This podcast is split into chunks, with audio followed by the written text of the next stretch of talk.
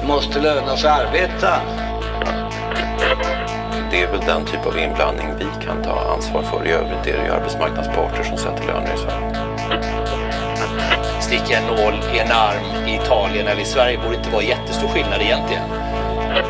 För mig är det viktigt att vi har verktyg och redskap om det är så att konjunkturen vänder. Välkomna till Arbete och fritid som vi spelar in torsdag den 23 februari. Idag ska vi göra en lite special om förhållandet mellan staten och arbetsmarknadens parter. Det har ju skett en utveckling där de senaste tio åren kan man väl säga med eh, man har förändrat strejkrätten, vi har fått trygghetsöverenskommelse och eh, gemensamt har det varit att eh, både politik och parter har puffat liksom i riktningen kring olika frågor att Eh, parterna har nästan gett staten någon sorts uppdrag att eh, genomföra deras förslag. Det här ska vi reda ut. Hur blev det så här? Är det en ny trend och eh, kommer det fortsätta? Och vad betyder det för arbetsmarknaden? Jag heter Mikael Fältbom och är chefredaktör för Arbetsvärlden. Britta Lejon som brukar vara med oss är sjuk tyvärr. Men vi har en gammal kär eh, kollega till oss här tillbaks i podden. En av poddens grundare, nämligen Samuel Engblom. Välkommen! Tack! Du, eh, du var ju samhällspolitisk chef här eh, på TCO och sen så och med oss i de flesta avsnitt i början av podden. Och sen så blev du statssekreterare, försvann iväg till utbildningsdepartementet med ansvar för högre utbildning, forskning och rymdfrågor. Och eh, nu eh, om man följer dig i sociala medier så verkar du vara en sorts runtresande tänkare och eh, föredragshållare. Är det så? Ja, jag entledigades ju från mitt uppdrag i samband med regeringsskiftet och efter det, det har man lite tid att tänka och lite tid i karantän. Eh, och då passar jag på att göra en del ideellt arbete som mycket är att jag är ute och pratar om saker som jag kan någonting om. Jag har lagstiftning som jag är pappa till om, på upphandlingsområdet som har trätt i kraft, så det är jag ute och pratar om. Och sen givetvis också mycket arbetsmarknadspolitik. Eh, eh, så jag började träffa forskare. Eh, jag var på Karolinska här tidigare idag till exempel, på Karolinska institutet och träffade forskare på arbetsmiljöområdet. Jag var i Lund häromveckan. Jag ska föreläsa en del för studenter. Jag har tankesmedier och också en del fackliga organisationer. Så jag passar på nu när jag har tid att vara runt och prata om saker som jag kan något om och saker som folk vill, vill höra mig prata om en av de här sakerna som du då åker runt och pratar om, det är det här med förhållandet mellan staten och arbetsmarknadens parter och hur det har förändrats på senare år. Vad är din eh, spaning? Kör! Ja, nej men jag har ju hållit på med arbetsmarknadspolitik egentligen i, i 20 år, om vi räknar från när jag började på gamla arbetsmarknadsstyrelsen en gång i tiden. Sen har jag varit forskarbakgrund innan dess. Men, eh, och eh, jobbade ju på TCO under många år. Eh, och jag har väl sett då hur det här, hur relationen mellan parterna och staten har utvecklats under den här tiden eh, till någonting som är nytt och som kanske inte är så väl beskrivet och som inte kanske passar så enkelt in i sådana klassiska industrial relations teorier eller så.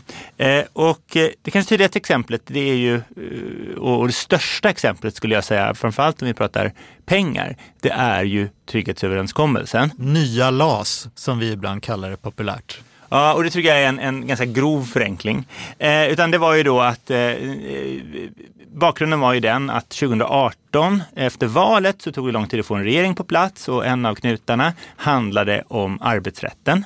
Eh, och det handlade inte om arbetsrätten eftersom det var ett eh, liksom, identifierat problem att det här är någonting som skapar Eh, problem på den svenska arbetsmarknaden som skapar arbetslöshet eller eh, sänker sysselsättningen eller något sånt där. Utan forskningen har snarare rört sig bort från det narrativet.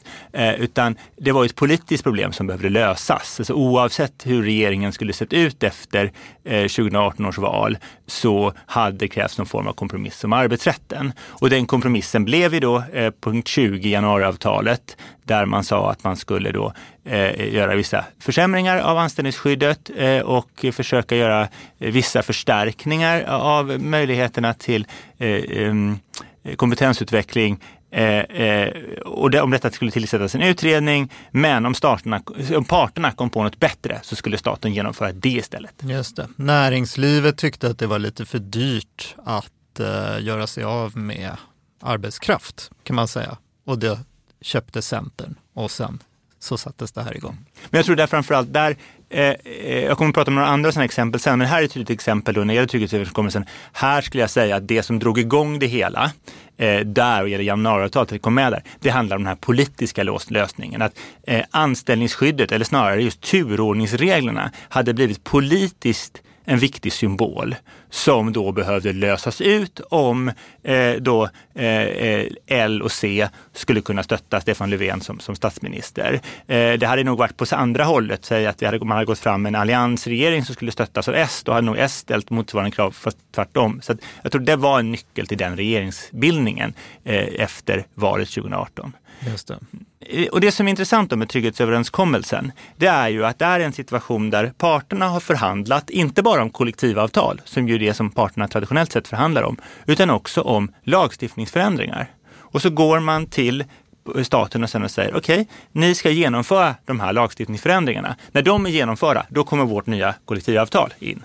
Eh, Just det, och det handlar om ganska mycket pengar också det handlar till dessutom, eh, omställning. Ja, precis. Därför att med den här vägen så får vi då det som kanske är liksom en väldigt stor reform, eh, omställningsstudiestödet, som ju jag inte ser hade kunnat tillkomma eh, under egentligen eh, på något annat sätt, i vart fall inte så fort och så stort.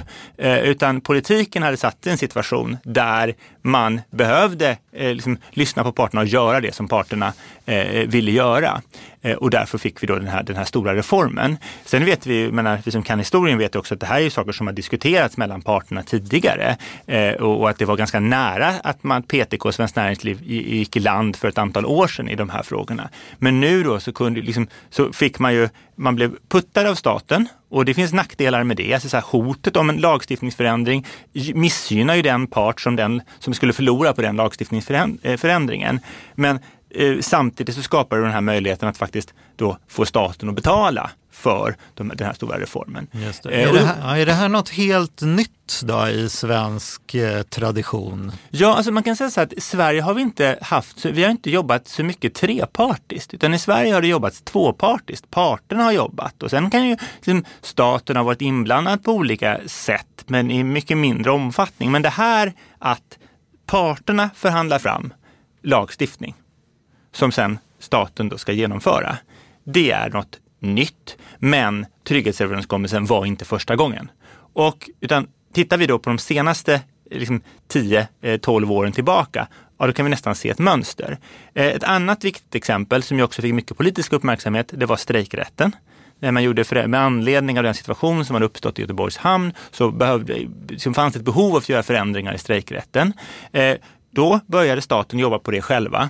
Samtidigt förhandlade parterna inom industrin, som ju då är beroende av att, att liksom import och export fungerar, eh, de förhandlade fram ett eget eh, förslag som sen då LO, TCO, Saco antog och Svenskt Näringsliv och så la man fram det till, till eh, eh staten som då fick genomföra det istället.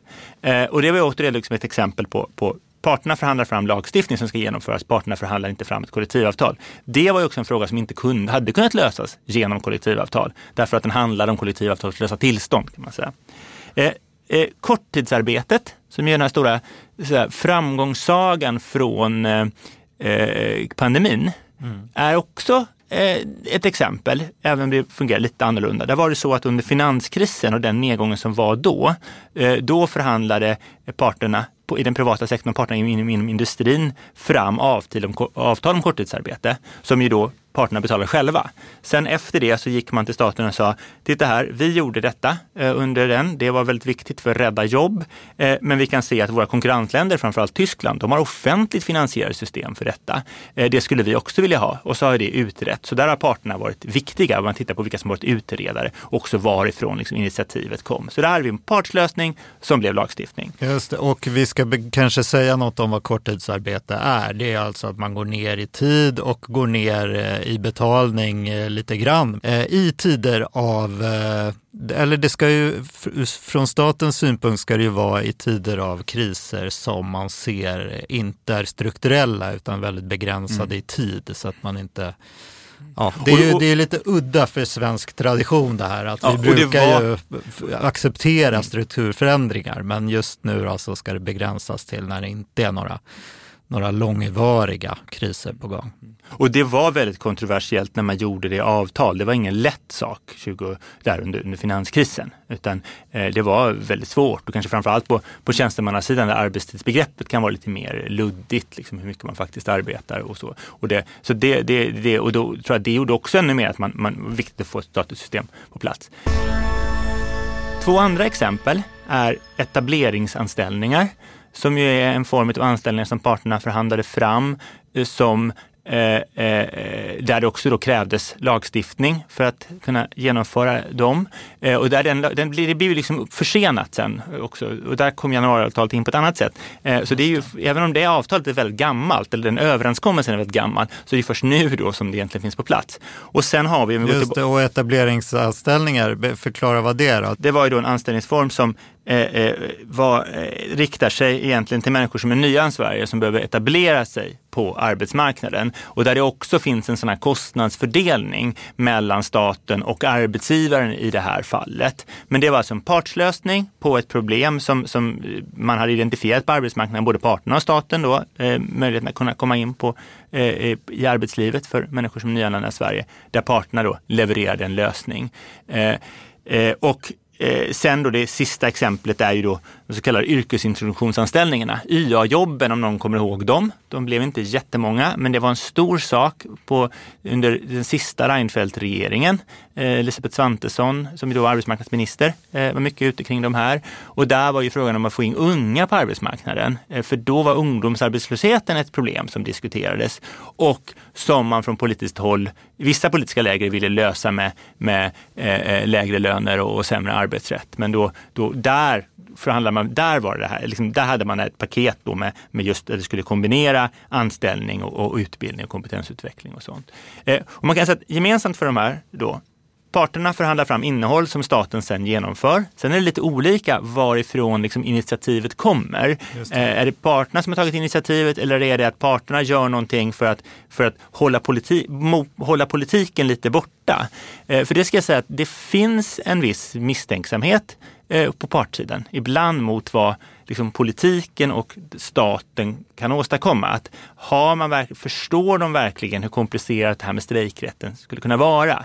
Då är det kanske bättre att vi som kan det här sätter oss tillsammans. Den, det har funnits och, och det finns det nog en del eh, liksom, just kunskapen hur det här fungerar ute på, på arbetsplatserna den finns ju framförallt hos, hos, hos parterna. Så, men parterna brukar ju alltid vara rädda lite för att staten ska komma och lägga sig i och man tycker att ska vi upprätthålla den höga kollektivavtalstäckningen då måste vi ha mycket att förhandla om och mm. det ska vara stor skillnad på att ha ett kollektivavtal och inte ha det och så vidare. Har man släppt på det där eller vad är det som har hänt? Nej, egentligen har väl delvis byggt på det, ska jag säga. Därför att det är också viktigt att förstå vad det här är. Och när jag pratar med forskare så kan jag säga så här, ja, det är viktigt att ni förstår att det här är inte allmängiltig förklaring. Allmängiltig förklaring är ett system som man har i ganska många länder, framförallt i Europa, där eh, eh, parterna inom en sektor eller en bransch, de tecknar ett kollektivavtal som sen staten utsträcker, så regeringen stämplar det och så ska det gälla, gäller det alla som jobbar i den branschen, även om man inte är med i en arbetsgivarorganisation eller, eller fackligt ansluten. Och det är inte det det här handlar om. Men just etableringsjobb och omställnings, eh, eller omställ, omställningsstudiestödet, det har just de där ingredienserna att det gäller även om man inte har kollektivavtal. Ja, fast kollektivavtalen bygger ju på dem. Det är mycket förmånligare med omställningsstudiestödet om du har ett kollektivavtal. Eh, så. Och därför så har vi då sett hur övriga sektorer sen också har tecknat de här avtalen. Så att, så att man är, och som sagt, det är inte, det är inte en allmängiltig förklaring. Mm. Eh, och det tror jag är viktigt att förstå. Framförallt kanske man pratar med en utländsk publik, förstå vad det är vi har gjort. Det är inte allmängiltig förklaring, utan det här är, är, är någonting annat. Eh, Fördelarna med det här eh, kan man säga, det, är ju att det innebär att de här lösningarna har ju legitimitet hos arbetsmarknadens parter eh, och förhoppningsvis då ute på arbetsplatserna. Eh, också det här, den här, det här tekniska kunnandet om som faktiskt händer på arbetsplatsen, att det liksom är inne i beslutsprocessen.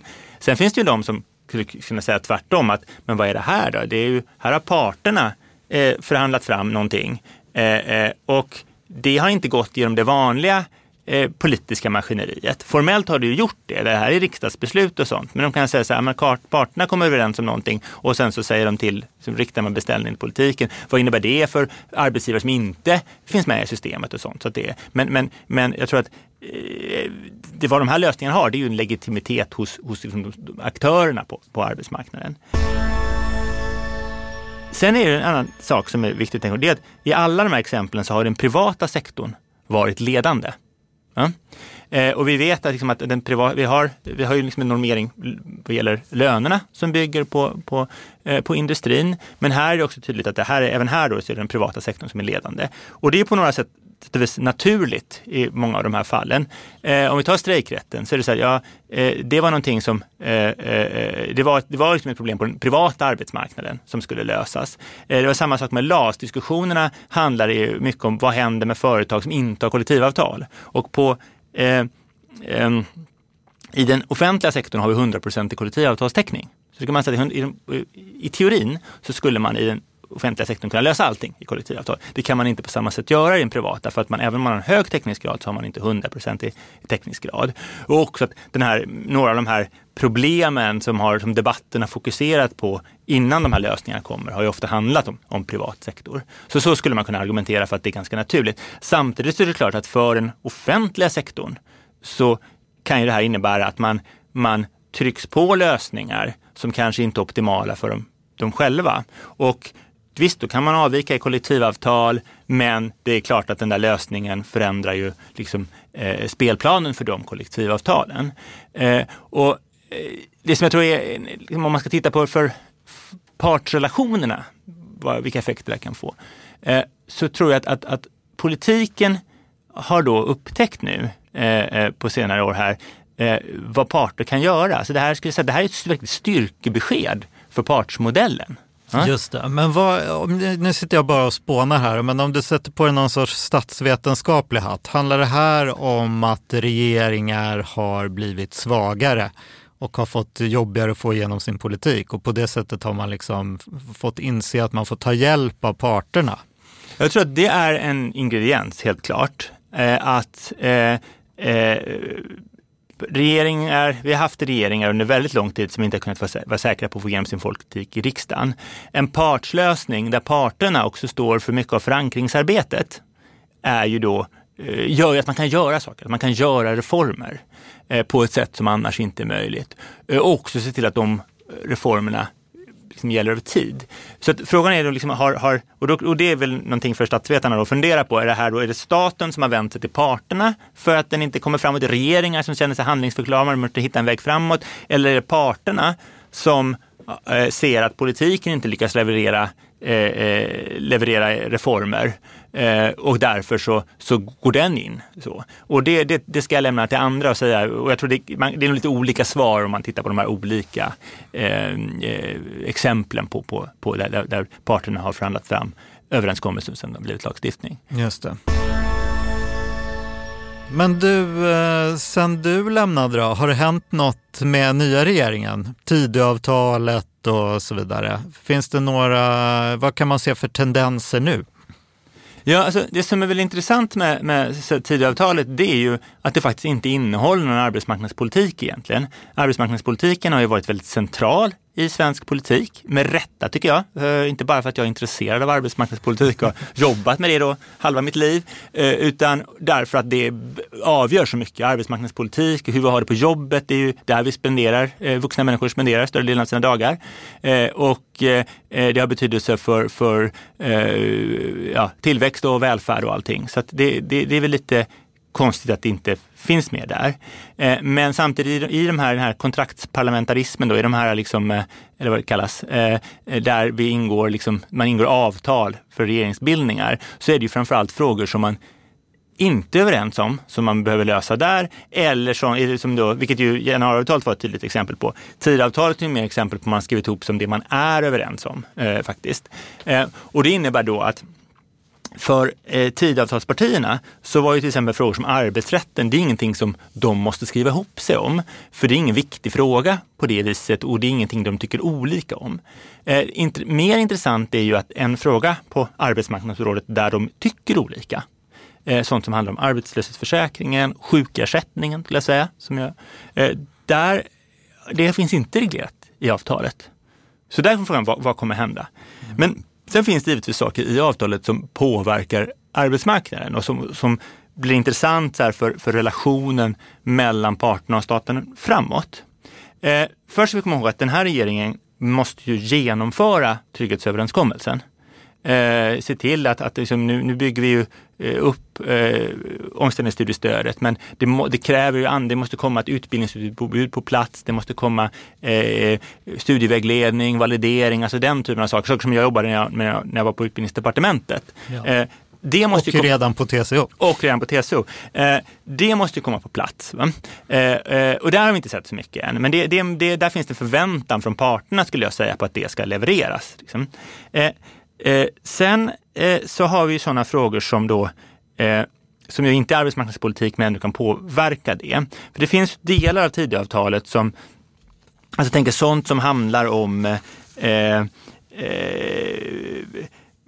Ja, eh, till exempel man, den här, det som folk kanske får mest uppmärksamhet är väl, är väl skrivningar om att offentliganställda ska eh, ges någon form av... om eh, papperslösa. Och sånt där. Mm. Eh, och, och, det är klart att, och, och, det finns också en del andra saker som, som man säger, man, man, det är ett väldigt straffrättsligt fokus. Eh, eh, och det är inte alltid så att det är de bästa lösningarna på de samhällsproblemen. Alltså vi har yrkesgrupper som kommer att hamna i en situation där dels kan det ju vara så att man, och det vet vi från kommunal nivå, eh, att man kan, man kan hamna i ett läge där man behöver bereda förslag till beslut som kanske strider mot överordnade normer.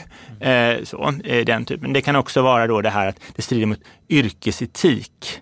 Eh, och det har ju frågan om, om den här rapporteringsskyldigheten kommer in. Hur går det ihop med, med läkaretiken till exempel? Eh, och där kan man säga att det finns vissa yrkesgrupper har ju en etik som är väldigt liksom, etablerad, nästan står över lagstiftningen. Och sen har du andra yrkesgrupper som kanske inte har samma tydliga etiska regelverk, inte samma tyngd i sin etik, liksom, som nog kan, kan hamna i lägen som, som, som blir, där, där, där det ändå så. Och sen har vi då det faktum att ibland kommer det göra att det blir svårare att göra ett bra jobb därför att, att man väljer liksom andra verktyg. Nu, nu är det andra verktyg som gäller i, i verktygslådan. Eller man, man, man väljer kanske man lägger tyngdpunkten någon annanstans. Det, det där tror jag kan, kommer kunna skapa skav mellan, mellan regeringen och, och olika eh, fackförbund. Mm. Eh, så. Men sen har vi ett annat eh, område som egentligen som där också finns kontinuitet bakåt eh, och som är ganska intressant. Eh, och det handlar om eh, liksom hela det här komplexet som är att bekämpa missförhållanden och kriminalitet på arbetsmarknaden. Som ju också går tillbaka till tidigare regeringar, går ännu, ännu längre tillbaka. Eh, att vi har fått, men, grund, eh, tanken i den svenska eh, arbetsmarknaden är att parterna bestämmer löner och villkor. Det är också parterna som ser till att de här lönerna och villkoren respekteras. Eh, men nu finns det liksom samtidigt ett, ett, idag ett antal situationer där staten har gått in mer än tidigare och där staten behöver information om vad som är gängse arbetsvillkor, eh, om vad som händer ute på arbetsplatserna. Eh, vi har frågor som Eh, ja, vi har, det finns straffrättslig lagstiftning om människoexploatering. Eh, eh, vi har eh, arbetskraftsinvandring som är aktuellt nu. Vi har offentlig upphandling, möjligheten att ställa arbetsrättsliga krav. Det är alla områden där det är offentligrättslig lagstiftning, eh, men den kräver information om arbets, eh, eh, arbetsförhållanden. Antingen vad de borde vara eller hur de faktiskt är. Och, och det här är någonting som, som man inte har pratat om så mycket. Och det här tror jag här finns en, också viktigt, det är väldigt viktigt att, att, att staten och parterna benar ut vem som gör vad och benar ut sin relation. Mm. Eh, eh, det att man gör då dels en tydlig skillnad på, på, på, på lag och avtal, pratat om tidigare. Eh, det är att man hämtar information från kollektivavtal för att till exempel använda när man bedömer om någon har rätt till arbetstillstånd eller när man bedömer eh, om ett anbud i offentlig upphandling kan accepteras eller inte. Det är inte samma sak som allmängiltig förklara. Det innebär inte att man gjort lag av kollektivavtalen. Eh, eh, men här skulle jag säga att här finns det också ett behov av att formulera principer. Hur långt, hur långt ska parterna Eh, eh, ta på sig statens roll. Eh, eh fack, fackföreningarna är inte kontrollmyndigheter. Eh, samtidigt, hur mycket ska parterna, och då pratar vi framförallt fackföreningarna, jobba gratis åt staten med att bedöma alla de här sakerna.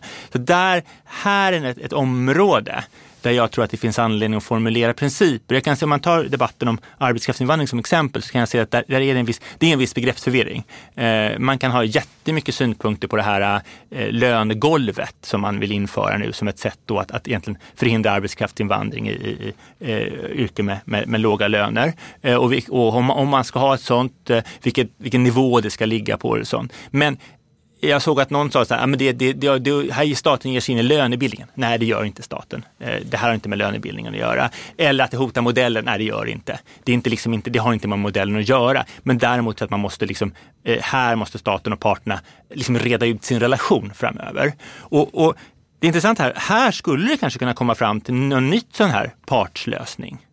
Eller hur? Ja, kan, man kan se att det kan komma saker där, där parterna med sin kunskap om vad som händer ute på arbetsplatserna, med sin kunskap om, om, om eh, sina avtal och om förhållandena skulle kunna komma fram till saker som, som sen blir, blir lagstiftning. Men då handlar det om att reglera den här eh, arbetslivskriminaliteten där ja. folk utnyttjas, anställda utnyttjas av eh, arbetsgivare. Ja, som, att, ja. För det här följer ett mönster. Det här är då det som nu pratas om som det stora problemet på arbetsmarknaden. Ja. vi pratade innan så var det vi har ungdomsarbetslösheten var ett stort problem. Vi hade eh, eh, integration av nyanlända som ett stort problem, vi hade strejkrätten som ett stort problem. Alltså, det känner, och då kanske det kommer till ett läge där staten, går, staten nu då går till parterna. Mm. Ja? Eh, Elisabeth Svantesson har gjort detta förr. Och då blir det intressant vad parterna gör, för då är det klart att dels klart man, man, man ser också de här problemen och vill lösa dem. Här pratar vi om riktiga problem, liksom, till skillnad från, från LAS. Mm. Men eh, eh, det här ger ju också parterna en förhandlingsposition. Eh, jag, tror att, jag tror att man är bra om man i fackföreningsrörelsen funderar på, okej, okay, när det här samtalet kommer, vad är det då vi vill kräva i gengäld? Mm. Vad, är det, vad finns det för saker i den här regeringens program som vi inte gillar, som vi skulle vilja ha bort från bordet i sådana fall? Eh, det fanns ju en koppling brukar man säga, mellan yrkesintroduktionsanställningar och det faktum att man tog bort de differentierade a-kassavgifterna eh, förr i tiden. Så jag tror att parterna ska också se sin, sin, sin maktmöjlighet här. Att, eh, att staten kommer komma Eh, det är jag övertygad om att även under den här fyraårs mandatperioden så kommer staten någon gång komma till parterna. Men vill staten kontrollera mer av det här genom, eh, vad vet jag, samarbete mellan myndigheter? Det finns väl redan för ja, ja, att komma det åt finns, det här? Det Eller vill man att parterna ska ta ett större ansvar? Nej, men det är det man, man får se. Så, så jag, mm. jag menar, det här, eh, vad jag menar är nog att, att, att parterna ska dels måste man bestämma sig, vad är, liksom, man måste upprätta någon form av principer så att man liksom är, är viktig med vad är, eh, vad är eh, parternas ansvar helt och hållet, alltså som lönebildning och sånt. Eh, eh, eh, vad är det saker som ska vara i avtal och vad ska ligga i lag och hur hanterar vi den här typen av situationer där eh, staten behöver information från parterna om förhållanden på arbetsmarknaden. Eh, och då, givet det vi har lärt oss nu, vad, hur använder man det? Eh, information som, kostar någonting. Det information kostar, ja precis. Och den har varit mm. gratis väldigt länge. Men eh, rent konkret, eh, ja men när jag frågar dig så här, vill parterna göra mer eller mindre? Då är du lite osäker. Alltså om ja. de vill göra mer, är det någonting man kan ta betalt för? Eller kan man ta betalt för att skjutsa över saker på politiken? Vad är, liksom, vad är värdena här? Nej, men jag tror så här, jag tror också att menar, som här, politiken Eh, har upptäckt parterna genom det här. Eh, men det som jag tror vi också har sett, det är ju hur de kollektivavtalstecknande parterna har upptäckt politiken. Eh, och, och, de är nog mer, mer, intressanta för politiken. Alltså den som också kan leverera något själv, som PTK, är en väldigt intressant organisation för politiken. Därför tror jag också att det ska vara intressant att se vad som händer på offentligsidan. Eh, ja, men vi har OFR, eh, nu har ju facken inom välfärden, hur kommer det formera sig? Formerar man någonting där på den sidan som har samma möjlighet som man har på den privata sidan att liksom leverera paket av lagstiftningsförändringar och avtal. Om ni om, om, staten gör det här så gör vi det här och vi har dessutom skrivit vad staten ska göra. Eh, eh, det kräver givetvis motparter då som är lite mer aktiva och det har väl de ibland varit lite, tyckt att menar, det har funnits en, en av, lite, lite avundsjuka på offentligsidan. Att man på den, eh, på den privata sidan också har aktiva motparter på arbetsgivarsidan. Så det ska bli där, eh, det ska bli jätteintressant att se vad som, hur det där utvecklar sig framöver. Bra, jag tror att uh, om de inte redan tänkte på det här, uh, våra lyssnare, så har de sätter tankarna igång nu kan jag, kan jag föreställa mig. I den här eh, processen då, vad är dina eh, tips? Vad ska man eh, hålla i, vad ska man hålla hårt i och vad ska man liksom, finns det några principer man ska tänka på här? Nej, men det, det, som är, det som kan bli spännande framöver och som både för aktörerna själva och för de som studerar aktörerna, eh, det är ju, alltså journalister och forskare, eh, det är ju det här med att staten har upptäckt parterna, den här kapaciteten. Parterna, de kollektivavtalstecknande parterna, har också upptäckt att de, vad de kan göra med politiken. Eh, och, och det, det, liksom, det utökar ju båda sidornas verktygslåda. Det här att vi kan förhandla, vi kan liksom eh, och det har man ju, i någon mån har man liksom kanske alltid tänkt så. Men nu har det blivit så väldigt tydligt och, och, och jag tror också att initiativet eh, att formulera förslagen, inte alltid initiativet att man ska göra någonting på ett visst område, men initiativen kring vad man ska göra på området, det har hamnat hos parterna. Eh, och, och, så, och då har de fått en större verktygslåda. Mm. Eh, att i, det kanske inte var, om vi går tillbaka när liksom, eh, PTK och Svenskt Näringsliv satt och förhandlade så var det nog inte så naturligt att tänka på, okay, men vad, vad, vad, vad kan vi be staten göra? Mm. Men nu har det visat sig att det kan de visst göra. Just det. Så det kan ju också förändra, och det tror jag är bra, alltså att vi kan jobba med fler verktyg. Men samtidigt då det här, några tror jag, man tänker sig viktiga principer. Ja, men, äh, parternas äh, ansvar för äh, lönebildningen, äh, kollektivavtalstecknat, strejkrätten, alltså de här, den typen av frågor, de här väldigt grundläggande frågorna som handlar om liksom, vad, vad är det som, som det är att, att det är fortfarande skillnad, det ska liksom Eh, vi, vi, går, vi ska inte gå mot allmängiltig förklaring av kollektivavtal, utan det är skillnad på lag och avtal. Just det, Där, men den här risken att eh, det som man lägger på politiken kan ändras med en ny regering då? A-kassan kan sänkas eh, och så vidare. Ska man inte vara orolig för det? Omställningsstudiestödet kanske görs om eller? Men det är där, och där är det då viktigt att säkra och det är där tycker jag att parterna har, eh, det kan vi se i trygghetsöverenskommelsen, man förankrar på på bägge sidor i politiken. Det finns skrivningar om hur uppräkningen ska ske mm. av de medel som avsätts för eh, eh, omställningsstudiestödet. Så att där tycker jag, där har ju parterna verkligen tänkt mm. eh, eh, kring hur det här ska bli eh, långsiktigt. Men om man tittar på arbetskraftsinvandring då, kommer det vara kvar en eh, fråga där? Om man nu stryper arbetskraftsinvandringen på det sättet som är tänkt, försvinner inte problemet då egentligen? Alltså så här, eh, jag tror att, jag brukar säga att jag har en realistisk syn på migrationspolitik och den realistiska synen handlar ofta om att, att man kan inte, människor kommer korsa gränser eh, och det kommer, och på arbetskraftsinvandring, det kommer finnas, det finns ett behov i massa branscher. Sen en del av det... Men det verkar man inte Nej, och därför tror jag så här, nej, och då blir det liksom så här, ska man ha Eh, säg, lägger man då ett väldigt högt sånt här tak, mm. ja, då måste du skapa undantag. Ja? Du, du måste undantag för doktorander.